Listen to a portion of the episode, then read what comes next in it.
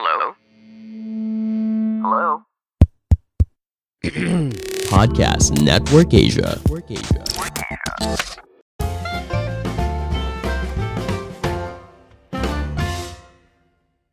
Halo semuanya, kembali lagi bersama saya Madianto. Kali ini kita akan membahas tentang 8 kegiatan yang membuat keuangan menjadi boros. Melakukan kegiatan sepele dalam keuangan cenderung diabaikan karena dianggap kurang penting dan tidak akan berpengaruh pada kondisi keuangan nantinya. Tapi tanpa disadari, hal sepele justru bisa menyebabkan sejumlah pengeluaran yang dapat berimbas pada sikap boros. Meski nominal yang dikeluarkan untuk satu hal sepele tidak selalu besar, tapi kalau dilakukan secara terus-menerus, maka akumulasinya cukup menguras isi dompet. Oleh karena itu, jangan mengabaikan hal-hal sepele dengan begitu mudahnya. Lantas kegiatan sepele apa saja dalam keuangan yang bisa menyebabkan sikap boros? Berikut ulasannya dari cermati.com. Yang pertama, penarikan tunai yang tidak dikontrol. Penarikan uang tunai merupakan hal yang wajar, terlebih kalau kamu membutuhkan uang untuk membeli sesuatu, tapi intensitas penarikan yang tidak terkontrol berpotensi menyebabkan keborosan. Meski nominal yang ditarik cuma 50.000, kalau dilakukan terus-menerus bisa menjadi 500.000. Tapi kamu memilih untuk tidak mempedulikan hal sekecil ini. Akibatnya, pengeluaran bulanan melebihi anggaran yang ditetapkan sehingga menimbulkan over budget. Kalau ini terjadi, siapa yang mau disalahkan kalau bukan diri sendiri? Kedua, parkir kendaraan sembarangan. Parkir sembarangan ternyata cukup berisiko. Apabila kendaraan hilang atau tergores, tidak ada satu orang pun yang bisa disalahkan karena tidak dijaga secara legal. Bagaimana kalau hal ini terjadi pada kendaraanmu? Alih-alih ingin menghemat biaya parkir, yang ada pengeluaran justru bertambah besar.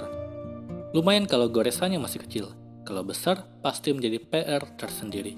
Sebaiknya patuhi aturan yang berlaku dengan memarkirkan kendaraan pada tempat yang seharusnya. Selain aman, kebiasaan ini dapat meminimalisir terjadinya biaya tak terduga.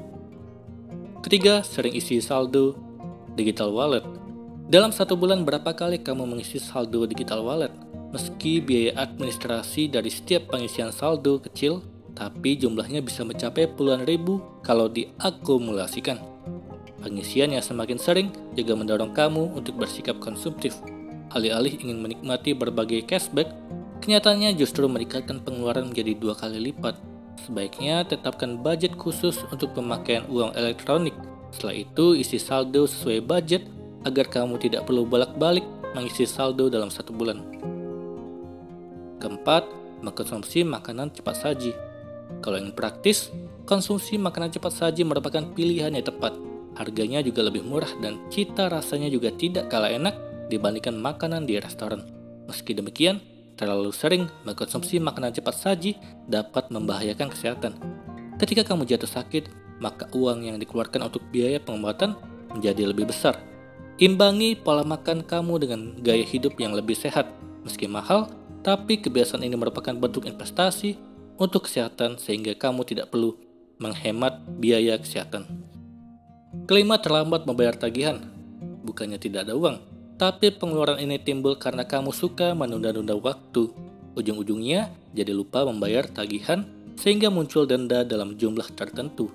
Memang, denda dari setiap tagihan yang dibebankan kepada kita tidak besar. Tapi kalau dendanya ada 4 atau 5 jenis, maka uang yang dikeluarkan pun menjadi lebih besar. Untuk menghindari hal ini, sebaiknya gunakan sistem auto debit untuk semua tagihan dan cara ini jauh lebih baik daripada uang terbuang sia-sia untuk membayar sesuatu yang merupakan kecerobohan diri sendiri. Keenam, pemakaian kuota internet untuk menghilangkan bosan. Setiap orang pasti pernah merasa bosan dengan rutinitas sehari-hari. Tapi berselancar di internet bukan cara yang tepat untuk menghilangkan kebosanan dan menghabiskan sisa waktu kamu boleh berasumsi kalau membeli kuota internet sama sekali tidak merugikan, apalagi untuk menyenangkan diri sendiri. Tapi kamu harus memperhitungkan biaya yang timbul akibat tindakan ini. Memang beberapa provider menawarkan paket internet murah untuk menghemat pengeluaran. Meski harga paket murah, tapi kalau pemakaian tidak dapat dikontrol, sama saja tetap boros. Jadi sadari kebiasaan boros dan atur keuangan. Masih banyak kegiatan sepele lainnya yang bisa menyebabkan pemborosan agar hal ini tidak terjadi berkepanjangan yang membuat keuangan menjadi buruk, sebaiknya segera sadari kebiasaan dari kegiatan buruk yang membuat boros keuangan. Setelah itu mulailah perlahan-lahan atur keuangan dengan baik. Semoga ini bermanfaat. Sekian dan terima kasih. Pandangan dan opini yang disampaikan oleh kreator podcast, host, dan tamu tidak mencerminkan kebijakan resmi dan bagian dari podcast Network Asia. Setiap konten yang disampaikan mereka di dalam podcast adalah opini mereka sendiri dan tidak bermaksud untuk merugikan agama, grup etnik, perkumpulan, organisasi, perusahaan, perorangan, atau siapa pun dan apa pun.